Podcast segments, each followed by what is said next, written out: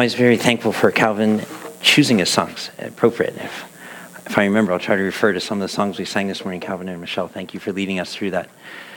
Adam, Pastor, I didn't know Louise was sick this morning. I'm very sorry about that. Is Louise sick or just the kids? Everybody's sick. Okay, so the kids can be sick. Okay, the kids can be sick, but when mom goes down, the whole house goes down. So that's the key. Uh, we'll have to pray for Louise to get better quickly. I'm very sorry to hear about that. I always like to kind of hear what's going on with you, and I'm sorry I didn't hear this much, too much this week about what was going on. Uh, the ACFers have a lot of new freshmen coming, and I'm very thankful for the freshmen that have come to worship with us, to be part of this body. I really pray that you found a home here, a place here that loves you and cares about you, that you have a cell group, you have people come alongside with you that will help you along this journey. And I just wanted to ask people that have been through college that haven't are not freshmen, how many of you wanted to transfer like your first or second week of school? Yeah, raise your hands. Look at this. Okay, so all you freshmen, look around the room because everybody that went through this wants to transfer. So all you freshmen thinking, I picked the wrong school. This is the wrong place. I wish I was not here. It is not unique to you. Many people felt that they've chosen the wrong school. Give it a little time. Give it a little um, patience, and you'll find that God will help you through this very difficult time. Now, I don't want you to forget our freshmen who have left Casey, Kaylee, Rebecca, Sarah, Amy, Alicia, Alex, Michael, Ben, and Darren. They're going through that same struggle. So, as freshmen have come here and hopefully found a home here, we can still pray for our young men and women as they're looking for their home, as they're that's the biggest thing we prayed for parents, is Julie and I, that our children would find a home that would love them and care for them. So before I forget, why don't we just pray for um, all of our freshmen and those looking for a new home? Father, I am thankful that you're this God that covers us. We sang this morning about this protection over us. And we pray that especially for our freshmen, our sophomores, our juniors, our seniors, our grad students who are here under your protection, who hopefully found a home, if it's not here, PCC, another home, where that church will love them and care for them, protect them as best they can. But ultimately, we entrust them into your hand. You'll direct them in a way that um, shows that you're a great God that loves them not only today, tomorrow, but into eternity. Pray these things in your name. Amen. Okay. So, as you know, we're going through John. It's kind of exciting today. We are actually going to be able to turn the page. You're actually going through John 1:14. We're actually going to finish this page today. Next week, you're going to start a second page of your book. So, does anyone not have a book before we start? Does anyone not have a book? We want to give you a book today. Does anyone not have a book? There's one right here. Okay, anyone else? We want you to take notes. We want you to have this book with you, so a reference for you. But today, we're going to get to this part here. It says, John 1:14, the Word became flesh and dwelt among us. That's going to be our main focus today. So why don't we stand together as we read God's word, uh, John 1. Okay, let's read together. The true light, which gives light to everyone, was coming into the world. He was in the world, and the world was made through him, yet the world did not know him. He came to his own, and his own people did not receive him. But to all who did receive him, who believed in his name, he gave the right to become children of God, not of blood, nor the will of the flesh, nor the will of man, but of God. Sorry. Okay? And the Word became flesh and dwelt among us, and we have seen his glory. Glory as of the only Son from the Father, full of grace and truth. For law was given through Moses, grace and truth came through Jesus Christ.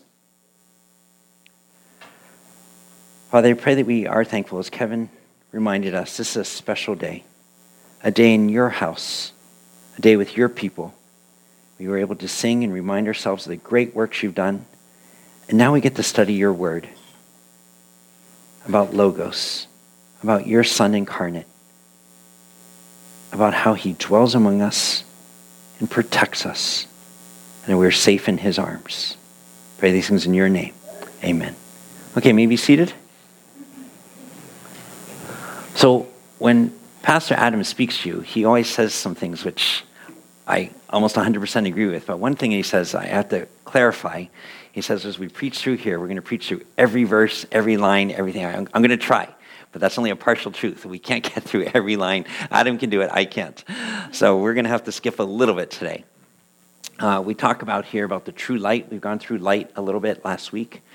This light came into the world, and the world was made through him. We talked about that our first week about this logos that God created everything through Christ. And I'm just going to briefly mention this that he came to his own, and his own people did not receive him. How do you guys feel when you guys come to your friends and they don't receive you? You come home to your family and they're not paying attention to you. It's a really awful feeling. Like, you know what? I'm not going to return their texts. You know what? I'm going to unfriend them, right? Our normal response when someone turns us off is that we automatically turn them off and we shut them back down. But just think how Christ treated us. His own, which he gave light to, where the world was made for him, when he came to his own, Christ did just the opposite. He fed them, he showed signs about who he was, he healed them, he ate with them, ultimately gave his life for them. He treated them just the opposite of what we would do. So as he came to his own, his own did not receive him. And one more thing I just mentioned briefly is that one of the ways that Christ was able to get through this, yes, he was God. Yes, he could weather these storms. But we see Christ withdraw sometimes. Sometimes he just took off. He said the crowds are too much, and he just withdrew, and he spent time with his Father. And I encourage you the same thing. When you guys are having these hard times, all your friends desert you, you feel like you're on your own, that withdraw that time with the Lord, say, you know what? It's pretty hard out there. It's a hard world. It's difficult. He withdrew. Okay, I have to go on to the next couple of verses. But to all who did receive him, who believed in his name, he gave the right to become children of God. This is so critical for our salvation that we receive him, that we believe in his name, and he gives us the right to become children of God. Every one of us that knows the Lord had to go through this process of receiving him, believing in his name. But what I want to show you that there's a huge backstory to what happens when we say that we receive Christ. We believe in his name. That's absolutely true. And all of us that know Christ have to go through this. But look how the verse unfolds before us. Not by blood, not by where you've been born, not by the will of the flesh. Matter of fact, in spite of our sinful flesh, and not by the will of man, not by our intellect, not by our decision, whom is our salvation dependent upon? But of God. It's always God. He's the backstory. He's the one working us so that we can believe, so we can receive. All of us do that. But remember how much of God's sovereignty brings us to that position. It's God bringing us to that position. Yes, we respond. Yes. And when we go over these difficult verses, that He chooses us. And He's the one who says, oh, oh, don't I get my choice? Yes, you do. You get to believe, you get to receive, but it's only because of what God has done in bringing us to that point and it's God's choice. He invites us into something larger. He's the main character. We are not. We keep putting ourselves on center stage, and we're going to find today we are not the center. Christ is the center. And we understand that. We know that about Christ. We're going to be very confident of God's choice of us. Okay, so I want to move now to what I just showed you in the book. And the Word became flesh and dwelt among us. This is our main thought today. What does it mean that Logos, Christ, became flesh and dwelt among us? It's a really interesting term. If you've been with us for more than a year, you've heard me go through this before. When we talk about God with us, being flesh and dwelling among us, there's a very special term for this word dwelt. When God dwells with us, when God lives with us, when God abides with us, the word here uh, is skeneo. I didn't put it on here, but the Greek word is skeneo. It's dwelt. It's a very interesting interpretation. It means he pitches his tent. He's like, you know what? I'm going to put my tent pegs right here. I'm moving into your neighborhood. I'm part of where you live, where you are. I'm coming in right here, whether it's on campus, whether it's your work, whether you're in the suburbs. I'm pitching my tent among us. And the word here is really tabernacled. That's the word. He tabernacles among us. And you've seen this before. I, I like to talk about this at Christmas time because that's what, what Christ is. When Christ became that little baby born in Bethlehem, it was tabernacling with us. He was the eternal, um, ever present God up in heaven. But he says, you know what? I'm going to take on flesh. I'm going to become incarnate. I'm going to dwell with you guys. And I'm going to be right there in Bethlehem. That's my stake. I'm putting it down right there. Tabernacle. Skeneo. Skeneo. And it's a great word because there's a lot of depth to this word. When we talk about tabernacle, what do you guys think about? You guys remember tabernacle? Tabernacle? No? Yes. Tabernacle should ring very true to us in the Old Testament. Every time the Israelites set up camp, every time they put their stakes down and said, Here we are, we have all, all these guys. We have Asher, Dan, Naphtali, Issachar, Judah, Zebulun, Gad, Reuben, Simeon, Benjamin, Ephraim, and Manasseh. And if you look real closely, those little tents are the Levites all the way around. The little tents. But they're all surrounding what? What's in the center of camp? Tabernacle. The tabernacle is at the center of the camp because the tabernacle is the focal point of everyone. Every time you set up camp, every time you guys set your stakes down, you're facing the tabernacle. You're looking at God's presence. You're saying that's our focal point, that's our moral compass, that's our guidance, that's our direction. We always look to God. And God was there basically dwelling at the tabernacle. This is where he was at. Everybody faced the tabernacle. That's the center of their lives. That's it. And so that was not by accident that God had every tent, every person looking at him. Every night, you look at Christ. You set up your tents. I'm sorry, you look at the tabernacle. I'm getting ahead of myself because the modern day equivalent or the New Testament equivalent of this, most things in the Old Testament that are this big has a New Testament equivalent. Everything in the Old Testament wasn't just for show. All those things in the Old Testament points to something in the New Testament. It's a foreshadowing of something in the New Testament. And here it is. And the Word became flesh, and the flesh dwelt among us. Who's it point to? It's point to Christ. That everything in that Old Testament tabernacle, every little lampstand, every laver, every sacrifice, the Holy of Holies, the um, Shekinah glory on the mercy seat, everything points to Christ. And the Word became flesh and tabernacled, skeneoed, among us. So Christ is finally here. All those things you had to do in the Old Testament, it all pointed, foreshadowed Christ. And Christ is the incarnation of all that.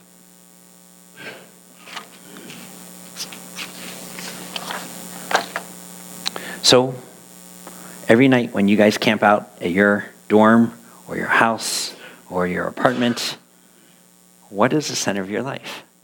What are you guys thinking about? What are you guys focusing on?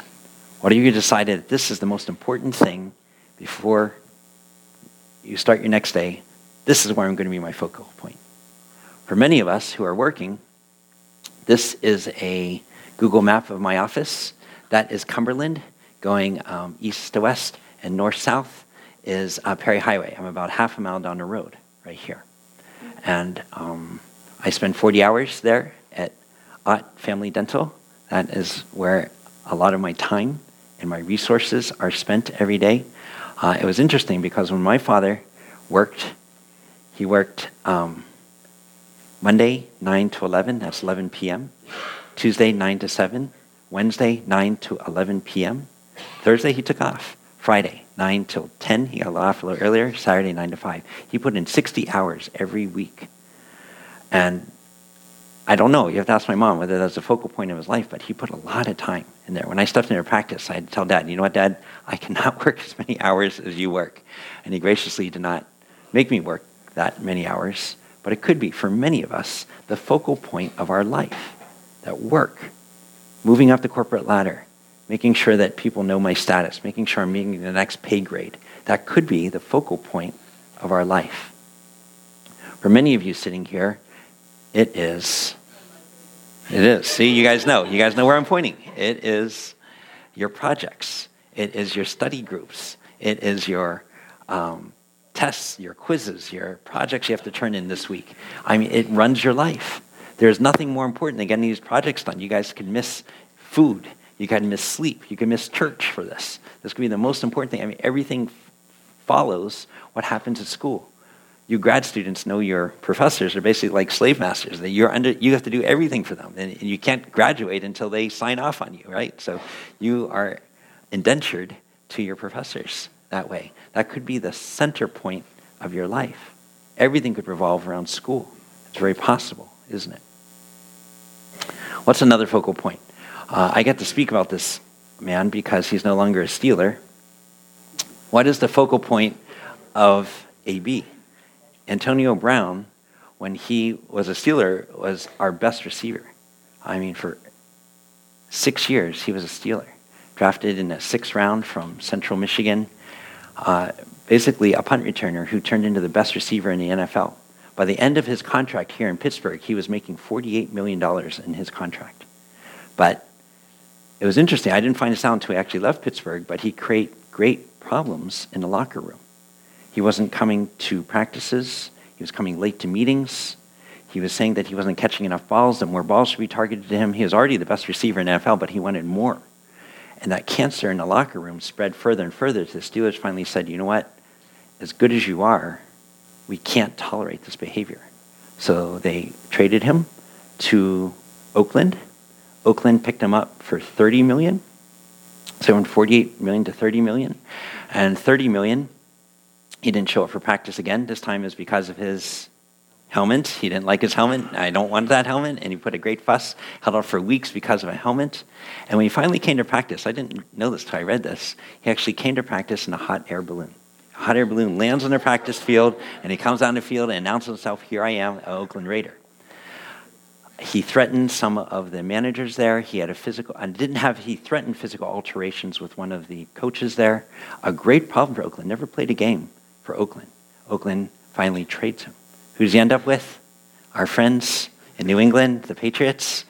Um, there, um, he played one game with Miami, caught one touchdown there. He is now getting paid $9 million, from 48 to 30 to $9 million this one season. He plays the one game, and now he's accused of rape, rape charges. Who cuts him now? Patriots now cut him again. So now he's unemployed, making zero money. 48 million, 30 million, 9 million to zero. Why? Why? What is the center and the focus of AB? I'm judging here, I don't know, but I would think it is himself. I think it's the things that I want. It's not about the team. It's not about the city. It's not about anyone else. It's about what me and myself and what I'm getting. It's the focal point. I'm judging him, of course. I, I don't know him, but I'm judging him that that is the focal point of his life.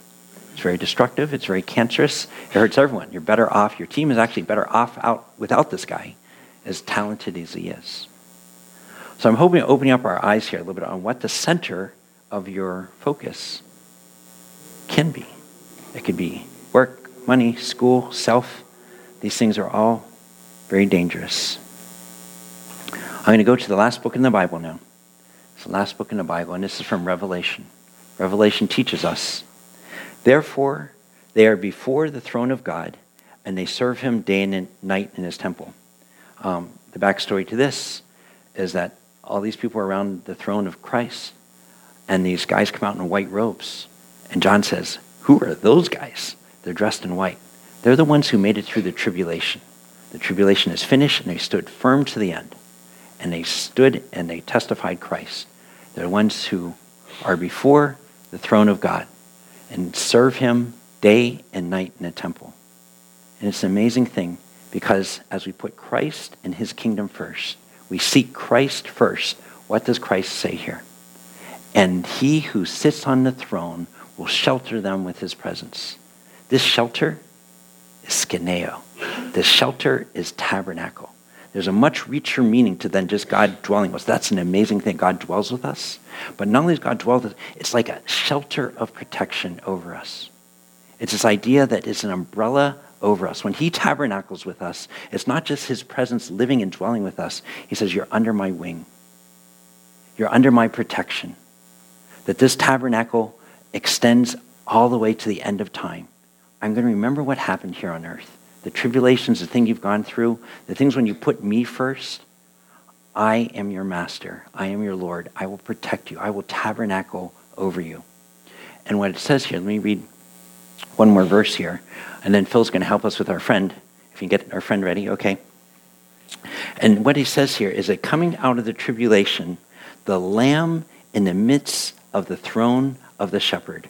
For the lamb is in the midst of the throne of the shepherd. The lamb is in the midst of the throne of the shepherd. He's under the protection of the shepherd. And that's when the verse you guys all know, he will wipe away every tear from your eye. When we're under this tabernacle of Christ, he, it's, it's like the shepherd holding the lamb. You're under my protection now. I am your master. I am your Lord. You, you put your priorities right. Get me as the center of your universe. Get me as the focal point centered, and I will protect you. You'll be under my protection. These are things that Christ promises us as we get our priorities right, as these things go forward. So I want you to think very clearly about the shepherd and the sheep and how that's an illustration all the way from the Old Testament. From the Old Testament, that it comes up in a way that over and over again we see God protecting us. And now you understand tabernacle not just as that dwelling place, not just as that tent, not just as that one incarnation which changes our life, but it's something that throughout time he's going to tabernacle over us, that safety and that position all over us. So I, I, thought very hard this week. Adam always has better illustrations than me. Adam has guys come out and do something. It's okay. I think, how can I illustrate to you what it means to have the center of your universe, to have a master relationship that works? So we have a, our, our friend here. If our friend will come up, we have a master and our friend coming up here. Okay. Okay, here we go. All right. Okay, here we go. With the appropriate Steeler jersey. Thank you. Thank you for dressing him for church appropriately. That was good. Uh, Pittsburgh Steeler. Okay. Okay, good. So we. No, it's okay. No, it's good. This is good. We, you guys are squealing with joy because there's a good relationship here. There's an excellent relationship here between master and dog in this case. But what is interesting is that can I can I have a wireless? Do we have a wireless here? Can I get a wireless? And one of the masters can talk with it. I'm going, I'm going to ask the masters here a few questions about what the relationship is between master and, and the dog here. Okay, okay. Thank you. Okay, one of the masters, whoever chooses to, to sign. Okay, so Good boy. I'll introduce the masters. This is my daughter Mara and her husband Phil. These have been masters of uh, Yuki for how long now? Like uh, 10 months? 10 months, okay, in 10 months. So, as a master over Yuki, what do you expect from Yuki? What kind of Complete thing? obedience. Complete obedience. you complete obedience. You want him to do what? Obey us, follow us, Follow listen you, to us. listen to you, obey you. And in return, what do you give Yuki? So you expect Give all these Yuki? things from Yuki. What would you get in A return? A place to sleep, you, you, you, you give him love, love, right? Place to sleep. What are you doing right now? You fun are fun things to do. Or Fun go things to to the do. park. right. You're feeding, and you care for him. Yeah. Does Does Yuki have any idea how much time and energy goes into taking care of him? He appreciates food. He appreciates food. I think he Think- knows that, like, if, I don't know, if there's like a group, he knows that, like, we are the ones that take care of him. You're the ones that take care of him, right? so, is your taking care of him dependent upon his obedience? No. You No. would love him even if he ran off somewhere else. I have. You would find him even if he ran away and you could not see him anymore. yes, that has happened. That's happened too. So you are committed to him in a way that's not dependent upon his obedience. Mhm. Interesting. And that is your love for him as his master.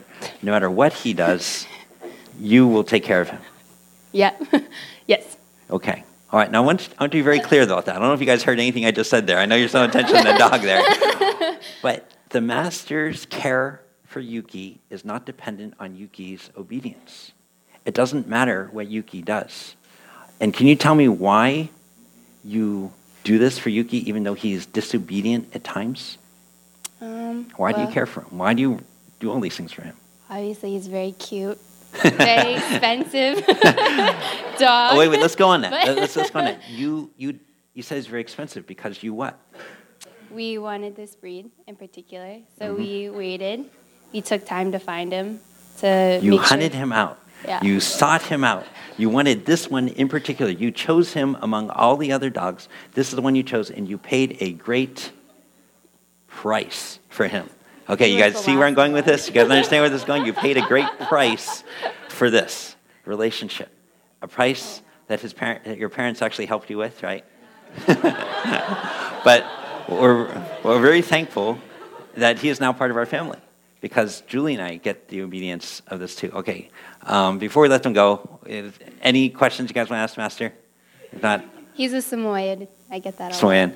After service, after Pastor Lee goes, you can play with them, not before, okay? All right, thank you. Let's get around. Thank you, thank you, thank you. It's good. Thank you.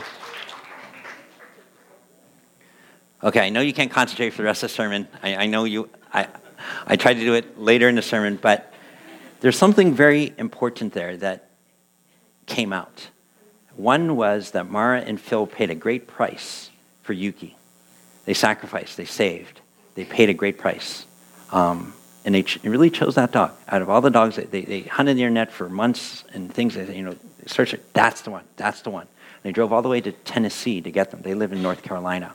But I'm going to drive all the way to Tennessee to get that dog. After they get that dog, after they pay that great price, there is nothing, there's nothing that will separate them from that dog. They ha- I forgot to ask them, but there's a microchip in that dog. And that microchip can be found anywhere that dog goes. They will track that dog down. They will do whatever it takes to establish and protect that dog. That is skeneo. That is tabernacling. That is putting my covering. You're safe. That dog is safe. That dog is completely safe with Mara. No matter what that dog does, it doesn't matter. That dog will be well cared for and protected. That is a human love. That's a human love for a dog. Think about our Heavenly Father, an infinite Father with agape love. With agape love, who says, you know what, you, we're not the center of the universe. I'm not trying to make us the center. So I'm not trying to say that, but He has that same love for us. I tabernacle with you. I'm with you. It doesn't matter what you do. It doesn't matter what you've done.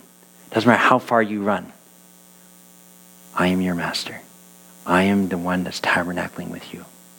That is what we've learned from our Lord and what we should understand about tabernacling. Okay, sorry, jumped ahead a slide here, going wrong way.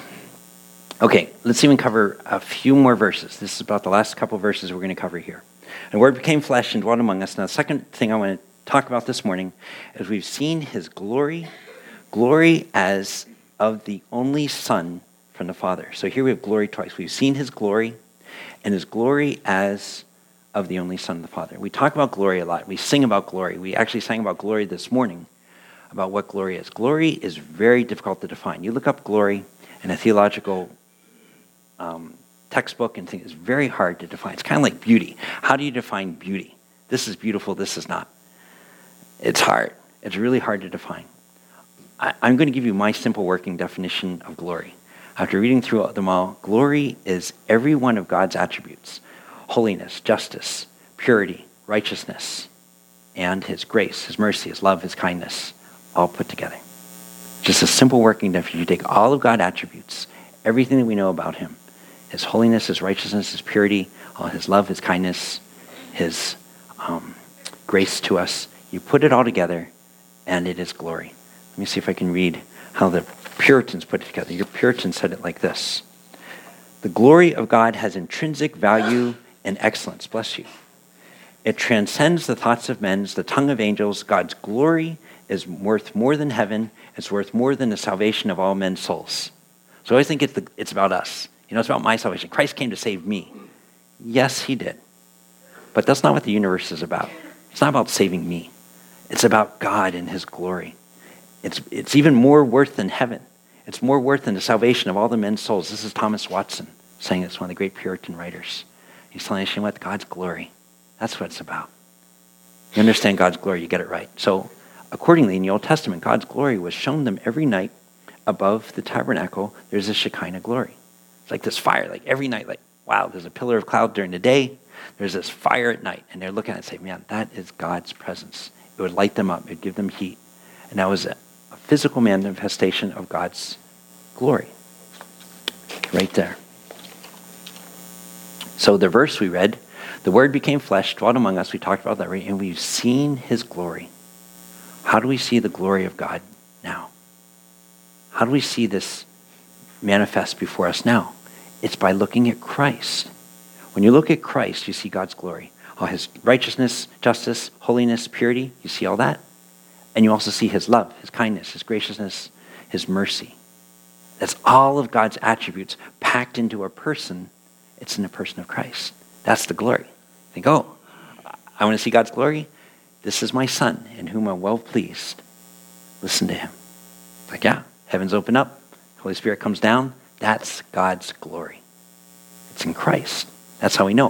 What does God's glory look like? Look at Christ, and you'll see God's glory. Absolutely.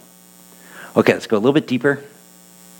You guys who um, know this, where does this come from? What's a chief end of man?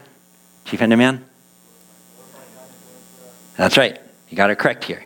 To glorify, oh, this is, by the way, you guys know where to find this. This Westminster Catechism written in the 1600s. There's 107 questions that are answered very succinctly and very carefully. If you want to know an answer to a question, most likely it's somewhere in here about the character of God, that is, and the meaning of man. It's here in the Westminster Catechism. So, uh, what we had help with, chief end of man, is to glorify God and enjoy Him forever. And we keep thinking, oh, it's about God making me happy. It's about God fulfilling my needs. It's making God making me feel good. It's about God, you know, answering my prayers. That's not actually the center of the universe. We make it the center of the universe, but that's not correct.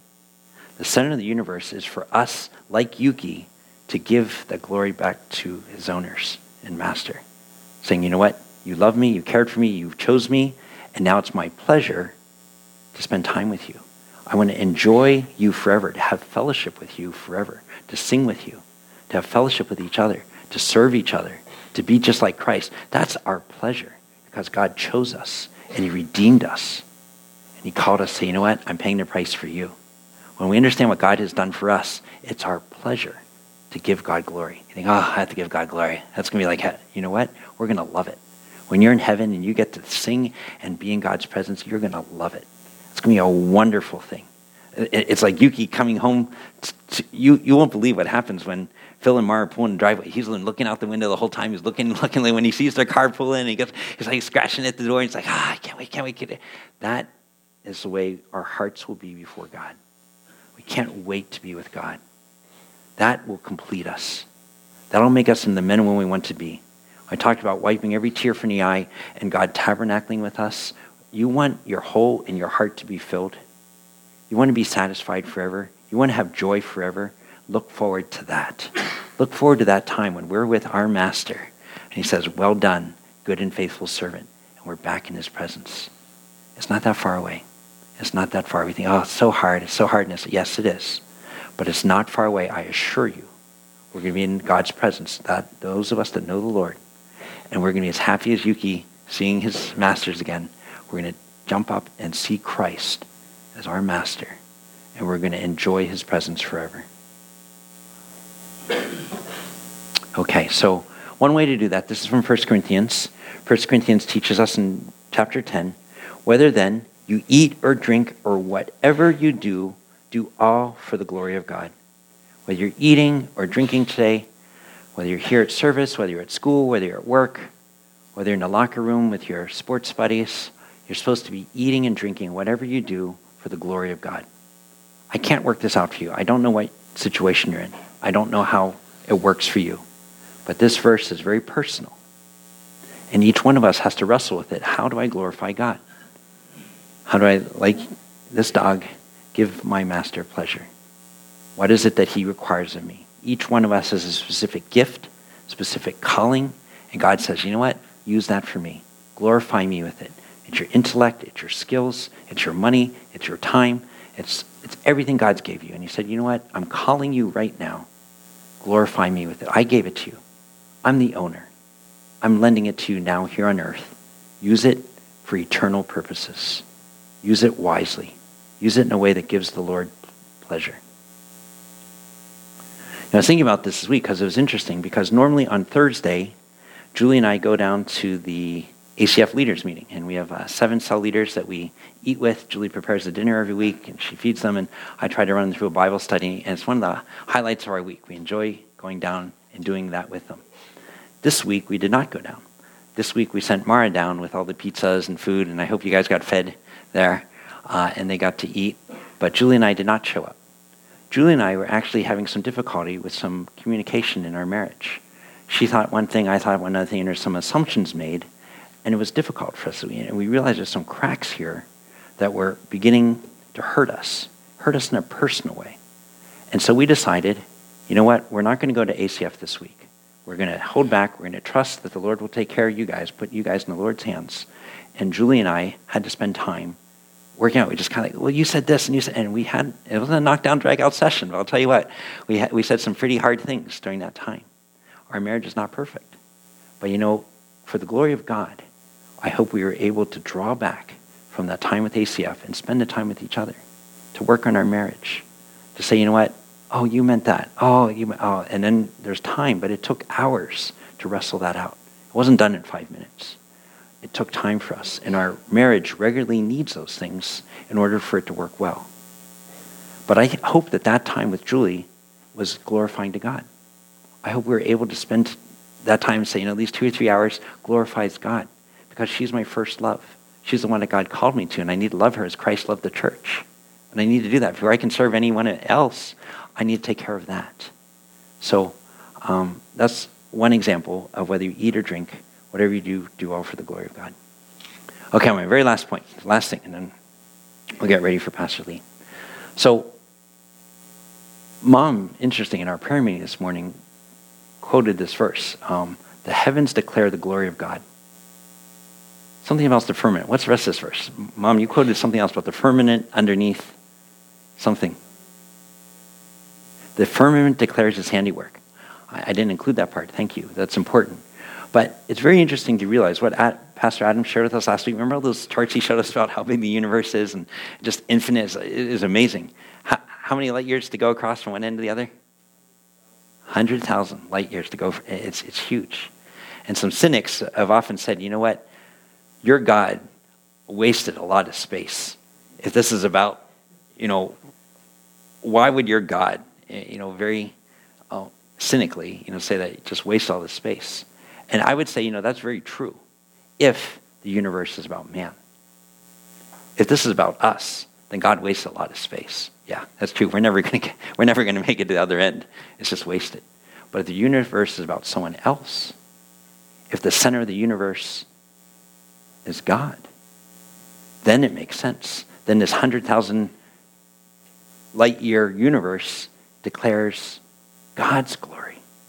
God is the one who's declared here how great. Not how great man is. Not me as a son of the universe. It's about God. And conversely, or maybe conversely, maybe um, complementary, I, I meant to say, I tell you this. If these were silent, the very stones would cry out. That's what mom was talking about the firmament. This, this, this land below us also glorifies God. As Christ was coming in on the donkey on the Palm Sunday, and they're saying, Hosanna, blessed is he who comes in the name of the Lord, the Pharisees say, Hey, Stop it. Make your disciples shut up. Don't let them say that. And Christ says, hey, if these guys were quiet, the very stones would cry out. The heavens above, the stones beneath. Let's go back to Thomas Watson. He has a great quote here. Creatures below us and above us bring glory to God. Are we to think we sit rent free? Isn't that interesting? The Puritans were so keen on this. The heavens above us, the stones below us are bringing glory to God can we, these earthly creatures, say, hey, I don't have to give glory to God. It's about me. I need to think about my stuff, and it's all about me. Or we don't understand that we're just pilgrims here. We're just passing through. We don't own a single stone here. We're going to leave here with nothing in our hands. And we, what we are supposed to do is bring glory to God. We exist for one purpose to bring glory to God. It's never about us. It's never about us. It's about God. We look up, we look down. All we should see is God and be thankful for it and give him the rightful praise of everything that he deserves. Okay. So, as our verses say, the Word became flesh and dwelt among us, and we've seen his glory. Glory as the only Son from the Father, full of grace and truth. Okay, let's pray.